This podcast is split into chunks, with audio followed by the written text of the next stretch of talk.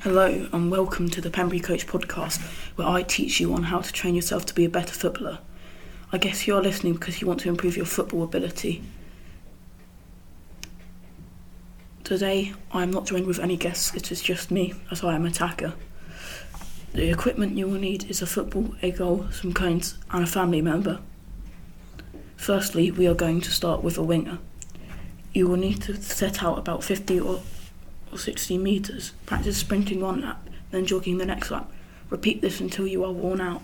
Keep doing this every day, and I guarantee you will get more stamina and you will definitely improve your speed.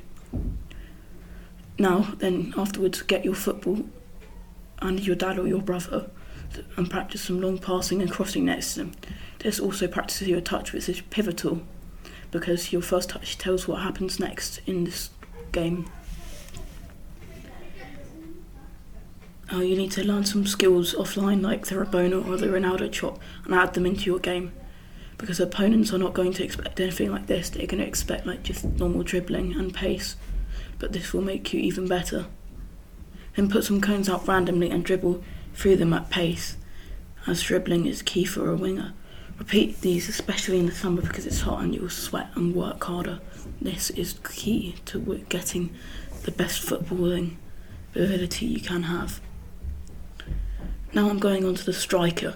This, you have two different strikers here. It's called the poacher or the assister. I'm going to start with the poacher. I normally am both of these as we play a two striker formation, and I've scored the most goals for my clubs. The poacher should practice heading and get someone to play three balls in in the air and header it in.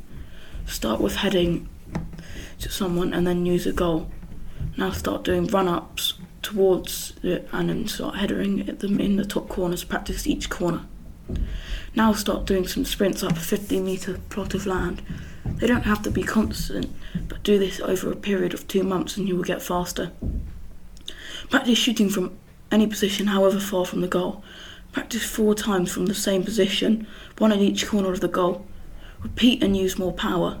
This way, your shot accuracy will be more consistent. Practice this until you hit each corner consecutively. Now, onto the assisting striker. You want to start passing back and forth and playing through balls to your teammate. Also, practice shooting into the corner from far away and practice tapping goals. Then, start some long shots from about 10 metres out and practice in every single corner of the goal. This will help you shoot from everywhere and you will become a better footballer and key for your football club, which is what everyone wants. Thank you for listening to the Pembury Coach podcast, and I hope this has helped you.